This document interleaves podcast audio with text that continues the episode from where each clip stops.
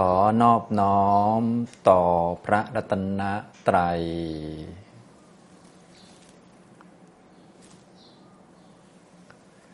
สวัสดีครับท่านผู้สนใจในธรรมะทุกท่าน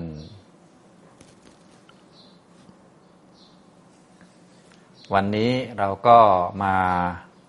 ร่วมกันฟังธรรมแล้วก็ปฏิบัติธรรมในหัวข้อธรรมปฏิบัติครั้งที่หนึ่งร้อยสิบสองนะครับซึ่งการบรรยายแล้วก็นำปฏิบัติในหัวข้อนี้นะครับผมก็ได้แนะนำให้ทุกท่านได้รู้จักวิธีปฏิบัติที่เป็นคำสอนของพระพุทธเจ้านะเพื่อให้ถึงเป้าหมายสูงสุดของชาวพุทธเราเนี่ยที่ทุกท่านก็คงได้ยินบ่อยๆก็คือเพื่อเข้าถึงนิพพานนะอันนี้ก็เป็นเป้าหมายสูงสุดรองลงมาก็เป็นผลสี่ระดับนะสูงสุดก็อรหัตผลรองลงมาก็อนาคามิผลสกทาคามิผลโสดาปัตติผลซึ่งผลทั้งหลายเหล่านั้นก็คือมันไม่มีกิเลสเกิดขึ้นนะที่พวกเราเป็นทุกข์ไม่สงบไม่ร่มเย็นกันอยู่ทุกวันนี้เครียดวิตกกังวลกันอยู่ก็เป็นเพราะกิเลสถ้าไม่มีกิเลสก็คงจะสงบระงับไม่มีความทุกข์ใดๆเกิดขึ้นนั่นแหละนะครับนะก็ต้องการผลก็คือมันไม่มีกิเลสนะทีนี้จะไม่มีกิเลสมันก็ต้องมีข้อปฏิบัติที่เป็นมรรคตามคำสอนของพระพุทธเจ้าก็คืออริยมรรคมีองค์แปดประการเนี่ยพวกเราก็เลยต้องมาภาวนามาทำให้มีขึ้นทำให้เกิดขึ้นนะคำว่าปฏิบัติธรรมปฏิบัติธรรมก็คือทำมรรคแปดนี้ให้มันประชุมรวมกันขึ้นมาอริยมรรคมีองค์แปดนี้เป็นธรรมะที่ควรทำให้มีขึ้นทำให้เกิดขึ้นเจริญขึ้นอย่างนี้นะครับเมื่อมีมรรคก็จึงจะได้ผลก็คือกิเลสมันไม่มีกิเลสมันไม่เกิดถ้าเราไม่มีมรรคเนี่ยไม่ได้ปฏิบัติแบบนี้ไม่ได้ปฏิบัติในแบบมรรคเนี่ยนะกิเลสมันก็ไม่หมดจะทำคุณงามความดีนั่งสมาธิไหว้พระสวดมนต์ตักบาตรหรือมีบุญส่วนอื่นๆเยอะแยะยังไงแต่ว่าในเมื่อกิเลสไม่หมดนะกิเลสมันก็นำความทุกข์มาให้นำความวิตกกังวลมาให้นำความกลัวความหวาดหวั่นต่างๆมาให้โดยเฉพาะความกลัวตายกลัวเจ็บกลัวไม่มีจะกินกลัวนั่นกลัวนี่นะก็ตกอกตกใจเป็นทุกข์อยู่เรื่อยนะครับซึ่งความกลัวทั้งหลายเหล่านั้นก็คือกิเลสนั่นแหละนะเราก็เลยต้องมาปฏิบัติปฏิบัติให้มันมีมรรคขึ้นมานะอันนี้ก็เป็นธรรมะปฏิบัติที่เน้นให้ทุกท่านได้รู้จักก็คือการเจริญมรรคนั่นเองในคราวที่แล้วก็ได้พูดถึงวิธีการสร้างความพอใจในการภาวนาในการเจริญมรรคนะก็คือต้องรู้จักโทษของการไม่ปฏิบัติโทษของการไม่ไม่ปฏิบัติตามมรรคก็คือกิเลสมันไม่หมดพอกิเลสไม่หมดเราก็ต้องทุกข์เพราะกิเลสต้องโมโหคนนั้นคนนี้นะคนก็มีพูดถูกใจเราบ้างไม่ถูกใจเราบ้างอยู่แล้วเป็นเรื่องธรรมดาเราก็พอรู้อยู่นะแต่ว่าพอพูดไม่ถูกใจเราก็โมโหทุกทีนะเราก็พอรู้อยู่ว่าวันหนึ่งเราจะเจ็บป่วยแต่พอป่วยขึ้นมาก็ตกใจทุกทีนะบางทียังไม่ป่วยด้วยซ้ำไปไอคอกไอแคกเล็กๆน้อยๆนี่ก็ตกใจแล้วอย่างนี้เป็นต้นนะครับนะหรือจะตรวจสุขภาพประจำปีแต่ละครั้งแต่ละครั้งนี่โอ้โหตกใจอยู่เรื่อยไหนจะต้องเสียทรัพย์สินไหนจะต้องเป็นนั่นเป็นนี่ซึ่งก็พอรู้อยู่ว่าทุกท่านจะต้องเป็นแต่ว่ามันตกใจญาติพี่น้องเราเอ่ยลูกหลานเราเอ่ยอะไรพวกนี้นะถ้าไม่ได้ฝึกปฏิบัติไว้นี่แย่เลยเราก็เจ็บปวดเป็นทุกข์กลัววิตกกังวลกับเรื่องนั้นเรื่องนี้ซึ่งวิตกไปก็เท่านั้นแหละเพราะว่ามันเป็นจริงอ่ะมันไงมันต้องมีอยู่แล้วมันต้องเป็นอย่างนั้นนะเราก็ต้องรู้จักนะครับในการปฏิบัติตามแบบมรรคท่านก็เลยให้มีหัวหน้าก็คือตัวสัมมาทิฏฐิเป็นตัวนำนะถ้าไม่ปฏิบัติไม่ทำตามมรรคเนี่ยเดี๋ยวพอเหตุการณ์ต่างๆเกิดขึ้นตามที่มันเป็นนะนะตามที่มัน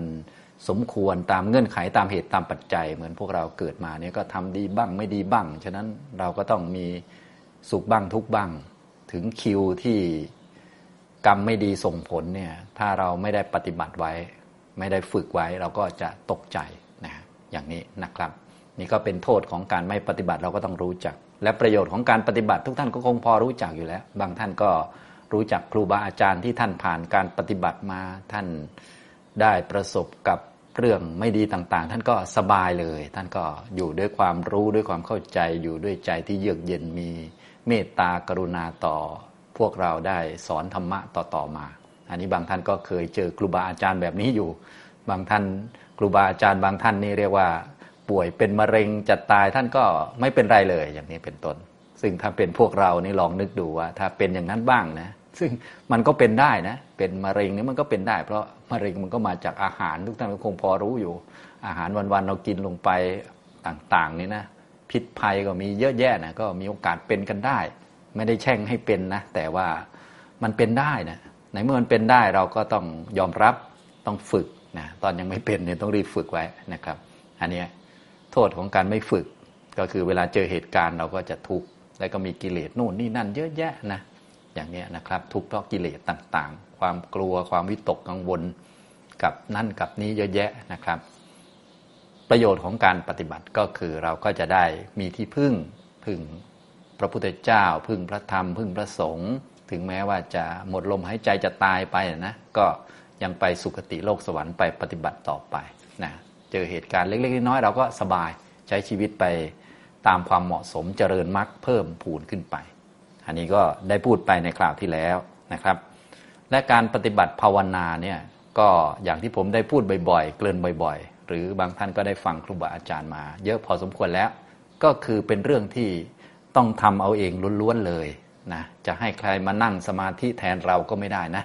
สมาธินี้ต้องนั่งเองทำเองเดินจงกรมนี่ต้องทำเองเลยต้องฝึกเองนะถ้าคนอื่นนั่งสมาธิแล้วเราจิตสงบมันก็ดีสิใช่ไหมมันก็เป็นไปไม่ได้นะก็เราต้องทำเองเลยต้องนั่งสมาธิเองและนั่งเนี่ยจะให้มันสงบมันก็ยากเหมือนกันเนื่องจากว่าความสงบมันก็เป็นไปตามเงื่อนไขอะนั่งแรกๆมันก็มักจะเป็นง่วงนอนซะมากกว่าขี้เกียจนะดูเหมือนไม่ได้ผลบางท่านยิ่งนั่งก็ยิ่งฟุ้งซ่านไปอีกยิ่งสงสัยว่ามันจะได้อะไรยิ่งนั่งก็ยิ่งทุกข์ไปอีกหนักกว่าเดิมอีกอย่างนี้เป็นต้นนะแต่ว่าเราต้องมั่นใจว่าการเดินจงกรมก็ดีนั่งสมาธิก็ดีข้อปฏิบัติที่พระพุทธเจ้าสอนให้ฝึกสติสัมปชัญญะอยู่กับกายพิจารณากายพิจารณาขันธ์ห้าให้เห็นว่ามันเป็นอย่างนั้นมันไม่เป็นอย่างอื่นมันเป็นสัจธรรมเนี่ยมันเป็นข้อปฏิบัติที่ทำให้พ้นจากทุกข์ได้แล้วเราก็ค่อยๆปฏิบัติไปเรื่อยๆในระหว่างนั้นอาจจะงงบ้างอะไรบ้างก็ไม่เป็นไรก็ค่อยๆทำไปถึง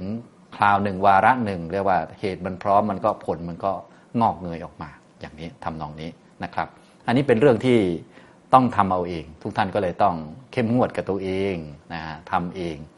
หลายท่านก็คงได้ยินบ่อยๆเรื่องพระพุทธเจ้าก็จะบอกว่าพระตถาคตทั้งหลายนี่เป็นเพียงผู้อุบบอกส่วนการเดินการปฏิบัติก็คือเดินมรรคเนี่ยต้องทำเอาเองถ้าเป็นเรื่องทางโลกโลกอย่างเช่นหาข้าวกินหรือทำงานอย่างนี้ทุกท่านทำงานก็อาจจะมีคนช่วยบ้างนะคนนั้นช่วยคนนี้ช่วยนะแต่ว่าพอเรื่องการปฏิบัตินี้ไม่มีใครช่วยใครเลยนะนะอย่างนี้นะครับจะให้คนอื่นเดินจงกรมแล้วเราเป็นคนมีสมาธิสติตั้งมั่นอย่างนี้ก็ไม่ได้ถ้าอยากจะมีสติตั้งมั่นต้องเดินจงกรมเอาเองและต้องเดินให้ถูกให้เป็นด้วยเดินฝึกสติฝึกสติฝึกสัมปชัญญะต้องทำให้ถึงด้วยนะส่วนใหญ่ก็ยังคล้ายๆกับนั่งสมาธิเหมือนกันเดินจงกรมแรกๆนี่หลายท่านก็ขี้เกียจเหมือนกันเดินไปก็มีแต่ง่วงเหงาหาวนอนมีแต่ฟุ้งซ่านมีแต่คิดมากอะไรต่างๆก็อย่าไปเอาจริงเอาจังกับเหตุการณ์เล็กๆน้อยๆเหล่านั้นซึ่งมันต้องมีนะคิดมากเป็นเรื่องธรรมดาอยู่แล้วเพียงแต่ถ้าเรารู้วิธีเราก็มาทำเสียนะนั่งสมาธิมันก็คิดมากไม่นั่งมันก็คิดมากอยู่แล้วไอ้คิดมากมันจึงไม่ใช่ประเด็นประเด็นคือเราต้องมาทำเราต้องมาฝึกฝึกสมาธิเดินจงกรมฝึกนั่งสมาธิอย่างนี้นะครับนะซึ่งอันนี้ก็เรียกว่าเป็นเทคนิคเป็นวิธีนะครับกรรมฐานต่างๆนี่เป็นเทคนิคเป็นวิธีที่เราต้องการจริงๆก็คือการมีสติสัมปชัญญะเพราะอันนี้เป็นเบื้องต้นในการภาวนาที่จะเป็นไปชั้นสูงยิ่งๆขึ้นไปนะพระพุทธเจ้าของเราก็เรียกว่าแสดงไว้โดยละเอียดทีเดียวนะแสดงไว้โดยละเอียดแบบละเอียดมากว่างั้นเถอะก็ให้เราสามารถที่จะเข้าใจแล้วก็ปฏิบัติตามได้นะอย่างนี้แต่ว่าทั้งๆ ท, ที่นิพพานนะความสงบร่มเย็นต่างๆนะผลต่างๆนะก็มีอยู่นะผู้บอกผู้ใช้นำชักชวนก็ยังมีอยู่คือพระพุทธเจ้าตอนนี้ก็อยู่ในรูปธรรมวินัยที่พระองค์แสดงไว้ทั้งๆ ท, ที่เป็นอย่างนี้นะ นิพพานก็มีอยู่พระพุทธเจ้าผู้ชักชวนก็มีอยู่แต่ว่าพวกเราเนี่ยสาวกเนี่ยผู้ฟังเนี่ยนะก็มีบางพวกที่ทำได้ไปถึงนะซึ่งมีน้อยเหลือเกินนะยุคนี้ก็ลดลงจำนวนลดลงมากนะแล้วก็มีทั้งสาวกที่มั่วๆทำแล้วก็ผิดอะไรไปเยอะแยะนะทำไมมันเป็นอย่างนั้นก็เป็นเรื่องธรรมดาพระพุทธเจ้าก็อุปมาเหมือนกับพระองค์นี้เป็นผู้บอกหนทางเป็นผู้บอกทางพระองค์บอกว่าจะไปเมืองนี้นะไปสถานที่นั้นไปสถานที่นี้พระองค์ก็บอกทางแบบจะๆเลยชัดเจนเลยบอกว่าให้หลีกเลี่ยงทางนี้นะมันไม่ถูกมาทางนี้นะพอเดินไปสักพักหนึ่งจะเจอหนองน้ำจะเจอต้นไม้จะเจอทางแยกอย่างนั้นอย่างนี้พระองค์ก็บอกละเอียดยิบเลยว่าอย่างนั้นเถอะนะบอกอย่างชัดเจนเลยทีเดียวนะพอบอกแล้วเนี่ยบางคนเนี่ยฟังเรียบร้อยเขาก็เดินไปอีกทางหนึ่งไปอย่างเงี้ยนี่ก็เรียกว่าไปไม่ถูกที่ไม่ถูกทางทั้งทั้งที่พระพุทธเจ้าบอกนี่บอกบอกตรงอยู่แล้วเนี่ยอีกคนหนึ่งเป็นอย่างเนี้ยไปไม่ถึงไปผิดโดยซ้ำไปอีกคนหนึ่งพระพุทธเจ้าก็บอกเหมือนเดิมจะไปที่นั่นนะให้ไปอย่างนี้นี่ตามถนนเส้นนี้เส้นนี้ไปแล้วเจอหนองน้ำเจอต้นไม้เจอทางแยกก็ว่าไปบอกไปเหมือนเดิมแต่คนนี้ไปถึงอย่างเงี้ยนะพระพุทธเจ้าก็เป็นลักษณะทำนองนี้เป็นผู้บอกทางส่วนพวกเรานี้เป็นผู้เดินทางฉะนั้นทุกท่านก็อย่าลืมพากันมาศึกษาแล้วก็ทำเอาเองเป็นผู้เคารพในสิกขาเคารพในข้อปฏิบัติคำคำว่าเคารพก็คือให้เกียรติหรือว่าเห็นความสำคัญแล้วก็เห็นชัดเจนว่ามีแต่ทางที่พระพุทธเจ้าบอกเท่านั้นที่จะทำให้ถึงความไม่มีทุกข์ความสงบอย่างแท้จริงได้สงบก็คือกิเลสมันไม่มีกิเลสมันไม่เกิดนั่นแหละนะถ้ากิเลสมันมีกิเลสมันเกิดเราก็วุ่นวายอยู่เรื่อยแหละเดี๋ยวมีเรื่องนั้นเรื่องนี้ให้วุ่นวายทุกท่านก็ตรวจสอบดูในชีวิตประจำวันของเราวันๆมันมีเรื่องวุ่นวายมีความทุกข์นู่นนี่นั่นอะไรบ้างก็นั่นแหละมันมาจากกิเลสมันไม่ได้มาจากคนอื่นว่าเขามีจริยามีการกระทำทางกายมีวาจาอย่างไรเพราะเขาก็เป็นเขาเข้ามาตามกรรมไปตามกรรมนะซึ่งเขาอาจจะเป็นเจ้ากรรมนายเวรเราก็เลยเล่นงานเราบ่อยหน่อยมันก็เป็นกรรมของเราที่เราทำมาในอดีตนะสร้างฉากมาให้เจอกันให้กระทบกระทั่งกันอย่างนี้เราจะไปโทษเหตุการณ์เนี่ยมันไม่ได้นะโทษว่าจะต้องแก่ต้องเจ็บต้องตายมันจะโทษอะไรได้นะคนเราเนาะอย่างนี้เพราะเกิดมามันก็เป็นสัจธรรมเป็นทุกข์นะแก่ก็เป็นทุกข์ตายก็เป็นทุกข์เจอเหตุการณ์นั้นเหตุการณ์นี้มันก็เป็นทุกข์ก็คือเป็นขันธ์ห้าที่สร้างฉากประมวลมาเรียบร้อยแล้วนะสิ่งเหล่านี้เป็นทุกขสัจเราควรกำหนดรอบรู้ซึ่งถ้าเราไม่ได้เจริญมรรคไม่มีปัญญาไม่ได้ฝึกมาเนี่ยเราก็จะไม่อาจที่จะทำได้เลยก็จะมีแต่หลงอยู่อย่างนั้นอย่างนี้นะครับอันนี้ทุกท่านก็ลองตรวจสอบดูนะก็ทุกข์กับเรื่องนั้นเรื่องนี้เหตุการณ์นั้นเหตุการณ์นี้ก็ให้เข้าใจว่ามันไม่ได้มาจากเหตุการณ์ไม่ได้มาจากสถานการณ์มันมาจากกิเลสในใจของเรานั่นแหละและกิเลสทั้งหลายก็มาจากความไม่รู้ไม่รู้สัจธรรมไม่รู้ความเป็นจริงไม่รู้จักทุกข์ไม่รู้จักเหตุให้เกิดทุกข์ไม่รู้จักความไม่มีทุกข์และก็ไม่รู้จักหนทางพระพุทธเจ้าของเราก็ได้บอกหนทางเอาไว้ซึ่ง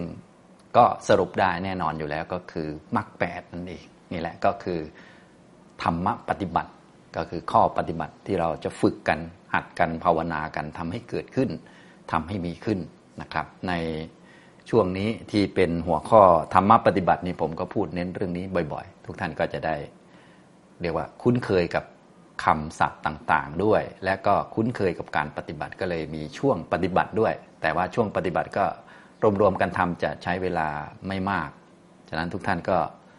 อย่าลืมกลับไปทำเองนะฝึกเองแล้วก็ต้องเข้มงวดกับตัวเองเยอะๆหน่อยข้อปฏิบัติขั้นพื้นฐานที่ดีงามก็ต้องหัดกันเอาไว้เพื่อว่าเป็นฐานของการฝึกสติสัมปชัญญะฝึกสมาธิแล้วก็มองความเป็นจริงต่อไปนะก็ปฏิบัติพื้นฐานหลักๆเนี่ยก็จะมีอยู่ห้าข้อที่พระพุทธเจ้าบอกเอาไว้บ่อยๆก็จะมีเรื่องของการมีศีลซึ่งทุกท่านก็คงทราบแหละอันนี้นะแต่ว่าก็อย่าลืมอย่าลืมเป็นคนที่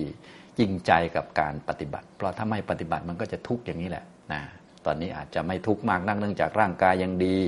สุขภาพยังดีครอบครัวยังดีเราลองนึกดูวันหนึ่งสุขภาพไม่ดี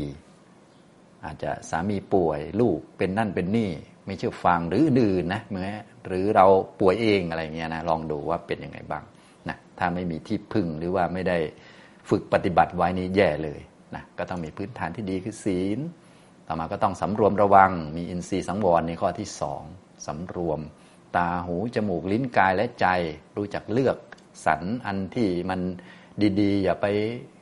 เรียกว่าใช้ชีวิตตามความอยากต่างๆซึ่งพวกเราก็คงทราบอยู่แล้วว่าไอ้ไอ้ใช้ชีวิตตามความอยากนี่มันไม่พ้นจากทุกข์มันก็มีแต่ทุกข์เยอะไปเรื่อยนะทุกคนก็อยากได้ตามใจอยากแต่ว่าสิ่งต่างๆมันไม่เหมือนที่อยากนะมันไม่ได้ว่าจะประเคนให้เราอย่างนั้นตลอดนะทุกคนก็มาตามกรรมและไปตามกรรมอย่างนี้นะครับเราอยากจะอยู่ตลอดกาลนานแต่ว่าวันหนึ่งก็ต้องตายมันเรื่องปกตินะเราไม่อยากจะสูญเสียอะไรที่เราหามามันก็ต้องสูญเสียมันเรื่องธรรมชาติอันนี้มันมันต้องยอมรับอ่ะนะพอยอมรับแล้วเราก็ฝึกปฏิบัตินะ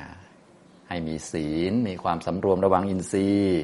รู้จักประมาณในอาหารในโภชนะที่เรากินนะทานอาหารเนี่ยอย่าไปลุ่มหลงกับอาหารต่างๆนะครับให้พอเลี้ยงร่างกายสำหรับฝึกปฏิบัติธรรมเดินจงกรมนั่งสมาธิได้ก็ต้องมีอาหารสักหน่อยอย่างนี้นะถ้าไม่กินก็ไม่ได้อย่าไปลุ่มหลงมัวเมากินเอาอร่อยอร่อยเรียกว่าอร่อยก่อนตายทีหลังอะไรก็อย่าไปอย่างนั้นเดี๋ยวมันตายก่อนอยู่แล้วแหละทุกคนนะมันไม่มีกินวันจบวันสิ้นมันไม่มีนะวันสิ้นสุดความอยากนี่มันไม่มียกเว้นแต่คนถึงนิพพานเท่านั้นเองยกเว้นแต่คนมาปฏิบัติตามมรรคนะครับข้อที่สี่ก็คือให้เป็นคนที่ประกอบความเพียรให้จิตตื่นอยู่เสมอทำจิตให้ตื่นอยู่เสมอท่านเรียกเป็นภาษาหนังสือเรียกว่าทำฌาคริยานุโยคะอย่าให้นิวรณ์มันครอบงำอย่าให้รักให้ชังมันครอบงำถ้ามีความรักก็ต้องฝึกสติเยอะๆแล้วก็รู้ว่าความรักมันของไม่เที่ยงอย่าตามมันไปนะความรักก็ต้องมีเพราะเราเป็นคนมีกิเลสติดข้องนู่นนี่นั่นก็ต้องมีแต่ว่าเราต้องรู้จักอย่าให้มันครอบงำนะความชังความปฏิฆะไม่พอใจพยาบาทไม่ชอบคนนั้นคนนี้ไม่ชอบขี้หน้าคนนั้นคนนี้อยากกระทบกระทั่งอยากด่าเขาอะไรเขามันก็ต้องมีแหละเป็นเรื่องธรรมดาคนเรามีกิเลสแต่ว่าอย่าให้มันครอบงำจิตเราก็ต้องเวลาโกรธเกิดขึ้นก็ต้องอดทนไว้มีสติไปเดินจงกรมไปฝึกนึกถึงพุทธคุณธรรมคุณสังฆคุณให้จิตมันไหลไปทางกุศลให้จิตมันอยู่กับตัวเนี่ยอย่าไปตามความคิดที่โกรธมุ่งร้ายคนนั้นคนนี้นะง่วงเหงาหาวนอนทุกคนก็ง่วงเป็นทั้งนั้นแต่ว่าเราต้องฝึกฝึกที่ไม่ตกอยู่ภายใต้อิทธิพลของมันฟุ้งซ่านรำคาญใจเรื่องต่างๆเราก็ต้องมีอยู่แล้วเป็นเรื่องธรรมดาโดยเฉพาะยุคนี้ก็ฟุ้งกันเยอะเดี๋ยวก็ไปเรื่องนั้นเดี๋ยวก็ไปเรื่องนี้นะมันก็เป็นเรื่องธรรมชาติเป็นเรื่องธรรมดาแต่ว่าเราก็ต้องฝึกที่จะไม่ให้จิตของเราเนี่ยตามมันไปโดยการเดินจงกรมบ้างนั่งสมาธิบ้างทำกรรมฐานมาอยู่กับมือของตัวเนี่ยลูบมืออย่างนี้เป็นต้นที่ผมให้เทคนิควิธีเอาไว้เนี่ยก็เพื่อที่จะให้ทุกท่านได้ฝึกปฏิบัติอย่างนี้นะครับอันนี้ก็เป็นข้อที่สี่ครับท่านเรียกว่าฌาคริยานุโยคะประกอบความเพียรให้จิตนี้ตื่นอยู่เสมออย่าให้ถูกนิวรณ์ต่างๆมันครอบงำเพราะนิวรณ์มันก็เป็นเรื่องธรรมดาที่ต้องมีในชีวิตประจำวันของเรานั่นแหละเดี๋ยวก็รักเดี๋ยวก็ชังเดี๋ยวก็ง่วงเหงาเศร้าซึมหดหู่ท้อแท้ท้อถอยง่อยกินไปบางทีก็ฟุ้งซ่านกระเจิดกระเจิงตื่นเต้นกับเรื่องนั้นตื่นเต้นกับเรื่องนี้ตื่นเต้นกับข่าวนั้นข่าวนี้ของใหม่โน่นของใหม่นี่มันก็วุ่นวายมันต้องมีแต่เราอย่าไปตามมันให้มีสติอยู่กับตัวฝึกทำกรรมฐานฉะนั้นกรรมฐานนี้ต้องทำอยู่ตลอดเลยเนื่องจากว่าเรื่องต่างๆที่กระทบเข้านี้เรียกว่าจิตของเรานี่มีโอกาสแตกกระเจิงฟุ้งไปตลอดเลยนะทุกท่านก็อย่าลืมหากรรมฐานมาเป็นหลักของจิตไว้ที่ผมแนะนำง่ายๆเบื้องต้นก็คือกลับมาที่ร่างกายของเรานี่แหละเพราะว่ากายก็อยู่กับเราตลอดอยู่แล้วดูชาติหนึ่งนี่แหละเดี๋ยวก็พอถึงวาระก็ทิ้งกายไว้ที่นี่จิตก็ไปเกิดต่อไปนะตอนนี้ยังไม่ทิ้งก็เอากายนี่แหละมาเป็นฐานที่มั่นของจิตนะกายคตาสติมีสติรู้อยู่ในกายตั้งมั่นอยู่ในกายนะครับนะสุดท้ายก็คือมีสติสัมปชัญญะอันนี้ก็คือพื้นฐานที่พระพุทธเจ้าสอนไว้เสมอนะทุกท่านก็อย่าลืมทำพื้นฐานให้ดีหลักๆ ก, ก็คือมีสติสัมปชัญญะมีสติตั้งมั่นอยู่กับตัวอยู่กับกาย แล้วก็มีสัมปชัญญะมีปัญญารู้จักแยกแยะอะไรเป็นอะไรรู้จักสิ่งที่มีประโยชน์จริงๆนะแล้วก็ทำสิ่งที่เป็นประโยชน์ต่อตัวเองแล้วก็ต่อชีวิตของเราที่เรียกว่ามันก็มีไม่มากนี่นะเดี๋ยวสักหน่อยก็นั่นแหละอย่างที่ทุกท่านทราบนั่นแหละเดี๋ยวสักหน่อยก็ตายแล้วในเมื่อเวลามีจำกัดเนี่ยเอจะทำอะไรนะอย่างนี้เป็นต้นนะครับนะก็ห้าอย่างนี้เป็นพื้นฐานนะครับก็คือหนึ่งมีศีลสองมีความสำรวมระวังอินทรีย์ตาหูจมูกลิ้นกายใจการรับรู้เรื่องต่างๆต้องระวังเพราะกิเลสเนี่ยมันจะเข้ามาทางเหล่านี้แหละและเราก็เรียกว่ามีตาหูจมูกลิ้นกายใจมาแล้วตามกรรมก็เลยต้องมีสติระวังเอานะครับจะไปให้ข้างนอกมันไม่มีเสียงไม่มีคนนั้นคนนี้เข้ามากระทบนี่มันไม่ได้นะเราเปลี่ยนสิ่งแวดล้อมไม่ได้แต่เปลี่ยนจิตใจของเราได้นะเปลี่ยนความเห็นได้เปลี่ยนความรู้ได้นะเบื้องต้นก็มีสติอยู่กับตัวก่อนแล้วก็ค่อยๆมองความจริงนะมีอินทรีย์สังวรมีโภชเนมัตตัญญุตามีปัญญารู้จักประมาณในอาหารการกินเนี่ยนะแล้วก็มีชาคริยานุโยคะการประกอบความเพียรให้จิตตื่นอยู่เสมออย่าให้นิวรณ์หรือกิเลสมันครอบงำจิตกิเลสมีได้แต่ว่าอย่าให้มันครอบงำอย่าไปทำตามความพอใจนะพอใจทุกคนก็มีทั้งนั้นแหละนะครับอย่าไปทำตามความโกรธโกรธก็โกรธเป็นทุกคนแหละเป็นเรื่องธรรมดาแต่อย่าพูดตามความโกรธเวลาโกรธก็อย่าพูดอดทนไว้นะเนี่ยก็เราก็ต้องฝึกกันไปนะครับฝึกหัดเนี่ยสติสัมปชัญญะก็จะมาคอยให้เราได้มีการปฏิบัติตามลำดับไปอย่างเนี้ยนะอย่างเนี้ยถ้าทำเป็นแล้วก็ปฏิบัติได้ทุกที่โกรธเป็นทุกที่อยู่แล้วนี่ก็มีสติควบคุมไว้นะงดเว้นพูดคำหยาบไปแล้วก็วาจาเราก็ดีและสัมมาวาจารู้จักอดทนก็ได้ความดีไปรู้จักให้อภัยรู้จักมีปัญญาเข้าใจความจริงว่าเออนะความโกรธมันก็มีได้เหตุการณ์อย่างนั้นอย่างนั้นคนทำไม่ดีกับเราก็มีได้เป็นเรื่องธรรมดาและที่มีฉากให้คนทำไม่ดีกับเราอย่างนี้อย่างนี้นะก็เป็นเพราะกรรมของเราสร้างมาไม่ใช่ใครที่ไหนหรอกนะก็ถ้าพูดภาษายุคใหม่ก็ชดใช้กรรมไปนะชดใช้ไปให้มันจบจบกันไปอย่าไปสร้างกรรมใหม่อย่าไปวุ่นวายโน่นนี่นั่นอะไรนักให้เห็นเป็นความจริงที่เกิดขึ้นและเราก็เดินตามมรรคไปนิพพานอย่าไปมัวแก่คนโน้นแก่คนนี้สร้างกรรมกับคนโน้นคนนี้ผูกกรรมกันอย่าไปอย่างนั้นนะให้เราภาวนาเท่านั้นให้เราเดินมรรคนะไปนิพพานอย่างเดียวเลยเนี่ยอันนี้นะครับแล้วก็ข้อที่ห้าก็คือมีสติสัมปชัญญะอันนี้เป็นตัวหลักอยู่ก็เลยพูดให้ฟังให้ครบนะทุกท่านจะได้มีพื้นฐานที่ดีนะครับเอาละต่อไปนะเราก็จะได้ร่วมกันฝึกปฏิบัติเพราะการปฏิบัตินี้ต้องทำเอาเองเลยนะต้องเข้มงวดแล้วก็ต้องบอกตัวเองเตือนตัวเองว่าต้องมาปฏิบัตินะถ้าอุปมาก็จะเหมือนกับว่าถ้าร่างกายเราป่วยเนี่ยต้องไปโรงพยาบาลไม่ไปไม่ได้มันไม่หายอะไรอย่างเงี้ยนะใจเราป่วยเดี๋ยวก็โกรธเดี๋ยวก็หงุดหงิดรำคาญเดี๋ยวก็ง่วงนอนเดี๋ยวก็ท้อแท้ท้อถอยเดี๋ยวก็ฟุ้งซ่านเนี่ยมันก็เป็นโรคจิตอ่ะพูดภาษาเราแต่ว่าอันนี้ก็โรคจิตธรรมดานะทุกคนก็เป็นกันทุกคนก็บางทีก็เลยไม่แก้กันฉะนั้นก็อย่าลืมแก้กันด้วยการฝึกสติสัมปชัญญะการทำสมาธิเป็นพื้นฐานแล้วก็เจริญปัญญาให้เข้าใจความเป็นจริงของชีวิตของโลกนะให้เข้าใจอย่างนี้นะครับอ่ะต่อไปเราจะได้ร่วมกันปฏิบัตินะครับทุกท่านนั่งตัวตรงนะครับตั้งสตินะอย่าให้นิวรณ์ความง่วงเหงาเฮานอนความคิดฟุ้งซ่านมาครอบงำนะคิดก็คิดได้เป็นเรื่องธรรมดาง่วงก็ง่วงได้เป็นเรื่องธรรมดาแต่เราอย่าตามความง่วงอย่าคิดตามความง่วงเราคิดตามพระพุทธเจ้าเราปฏิบัติว่างั้นเลยนะง่วงเราก็นั่งปฏิบัติไม่ใช่นั่งง่วงนะอันนี้เราอยู่ในท่านั่งนะครับถ้าท่านั่งไม่ไหวก็ต้องไปเดินเอาอย่างนี้เป็นต้นนะครับอ่าตอนนี้อยู่ในท่านั่งนะครับพวกเราร่วมกันปฏิบัติครับตั้งสติอ่าทุกท่านประนมมือนะครับทำความรู้อยู่ที่มือนะครับเรียกสติสักหน่อยหนึ่งอ่าลูบมือครับทำความรู้มาที่มืออันนี้เป็นทางง่ายๆนะครับท่านใดที่เรียกว่าคิดฟุ้งไปเรื่องนั้นเรื่องนี้ก็อย่าลืมลูบมือคิดก็คิดไปไม่ต้องไปว่ามันอันนั้นเป็นเรื่อง ของมันส่วนเรื่องของเราก็คือเจริญมรรคเจริญสติมีจิตอยู่กับมืออย่างนี้นะครับ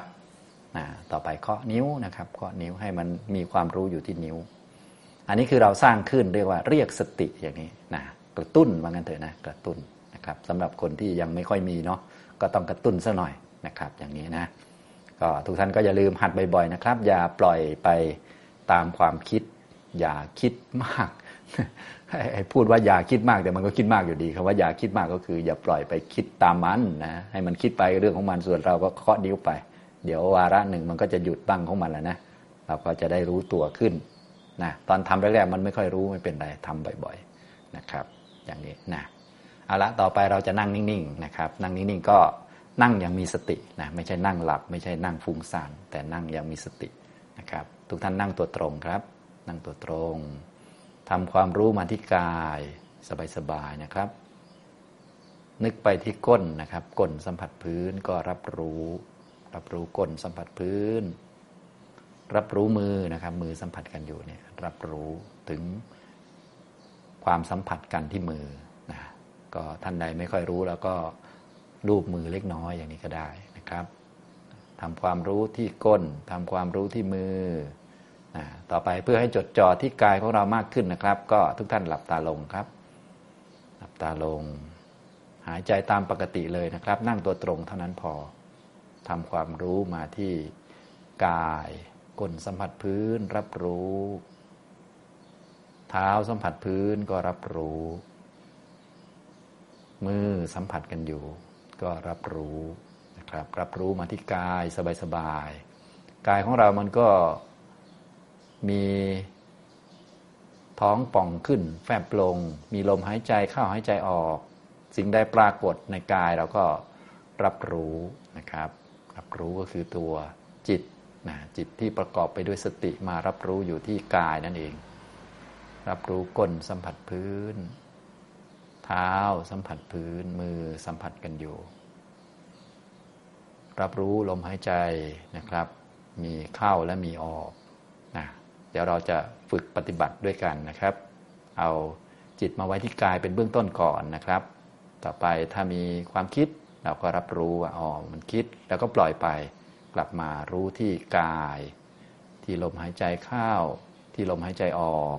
นะอย่างนี้นะครับรับรู้ที่กายถ้าท่านใด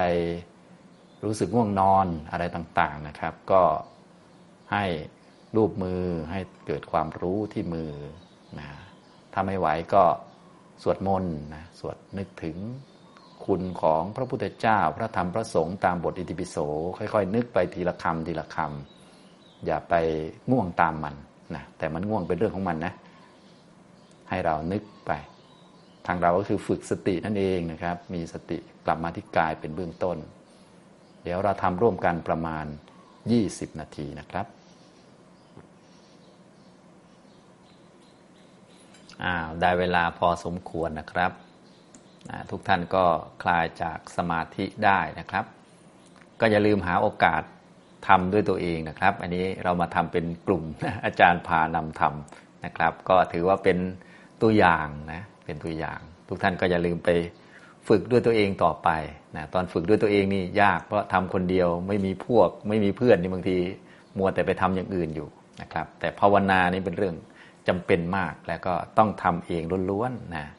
ก็เพื่อใครล่ะก็เพื่อตัวเองนั่นแหละนะท้ายที่สุดแล้วถึงวาระที่เป็นทุกข์โดยเฉพาะตอนที่จะต้องทิ้งทุกสิ่งทุกอย่างจะตายเนี่ยไม่มีใครที่จะต้านทานหรือว่าช่วยเหลือเราได้เราต้องช่วยเหลือตัวเองทำตัวเองให้มีที่พึ่งคือพระรัตนตรัยแล้วก็ทำความเข้าใจชีวิตให้ชัดเจนเวลาที่มีเรื่องต่างๆขึ้นมาจะได้ไม่ตกใจนะก็อาศัยการภาวนานี่แหละการฝึกการปฏิบัติเนี่ยจะทำให้เรารู้สิ่งต่างๆเหล่านี้นะครับเบื้องต้นก็เอาจิตมาไว้กับกายซะก่อนเป็นเบื้องต้นนะทุกท่านก็อย่าลืมฝึกกันบ่อยๆให้เดินจงกรมบ้างนั่งสมาธิบ้างถ้านั่งแล้วมันก็ไม่ค่อยมีสติหรือว่าง่วงเหงาเฮานอนเยอะไปหน่อยก็เดินเอาอาจจะวันละครึ่งชั่วโมงหนึ่งชั่วโมงนะต้องหาเวลานะทุกท่านก็อย่าลืมพากันฝึกและฝึกบ่อยๆนะครับตอนนั่งสมาธิอย่างนั่งร่วมกันนี่บางท่านอาจนั่งไปแล้วอาจจะ คิดฟุ้งซ่านโน่นนี่นั่นคิดมากบ้างอะไรบ้างก็ไม่ต้องตกใจนะความคิดมันเป็นเรื่องธรรมดามันเกิดขึ้นมาเพื่อจะดับไปหรอกไม่มีปัญหาอะไร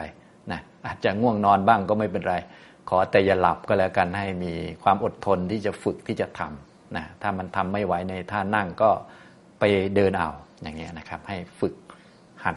นะแล้วก็ทำด้วยตัวเองรับผิดชอบตัวเองเพราะว่าความทุกข์มันก็เกิดกับเรานะการหากเราไม่เข้าใจไม่ยอมรับสิ่งต่างๆที่เกิดขึ้นเราก็ทุกข์เองแหละพอบางทีมีเหตุการณ์มาอะไรมาเราทุกข์เองเราไม่พอใจเองเราโกรธเองแล้วเราก็ด่าเขาไปอย่างเงี้ยก็ทำกรรมเองเลยทีเนี้ยก็ได้รับผลอีกไม่ดีเลยนะอย่างเงี้ยนะครับฉะนั้นก็การภาวนานี่เป็นการทำเอาเองล้วนๆเลยทำด้วยตัวเองอย่างที่พระพุทธเจ้าได้บอกแล้วนะก็นิพพานก็มีอยู่ผู้ที่ชักชวนชี้นำบอกหนทางคือพระพุทธเจ้าก็มีอยู่พระพุทธเจ้าเป็นผู้บอกทางส่วนการเดิน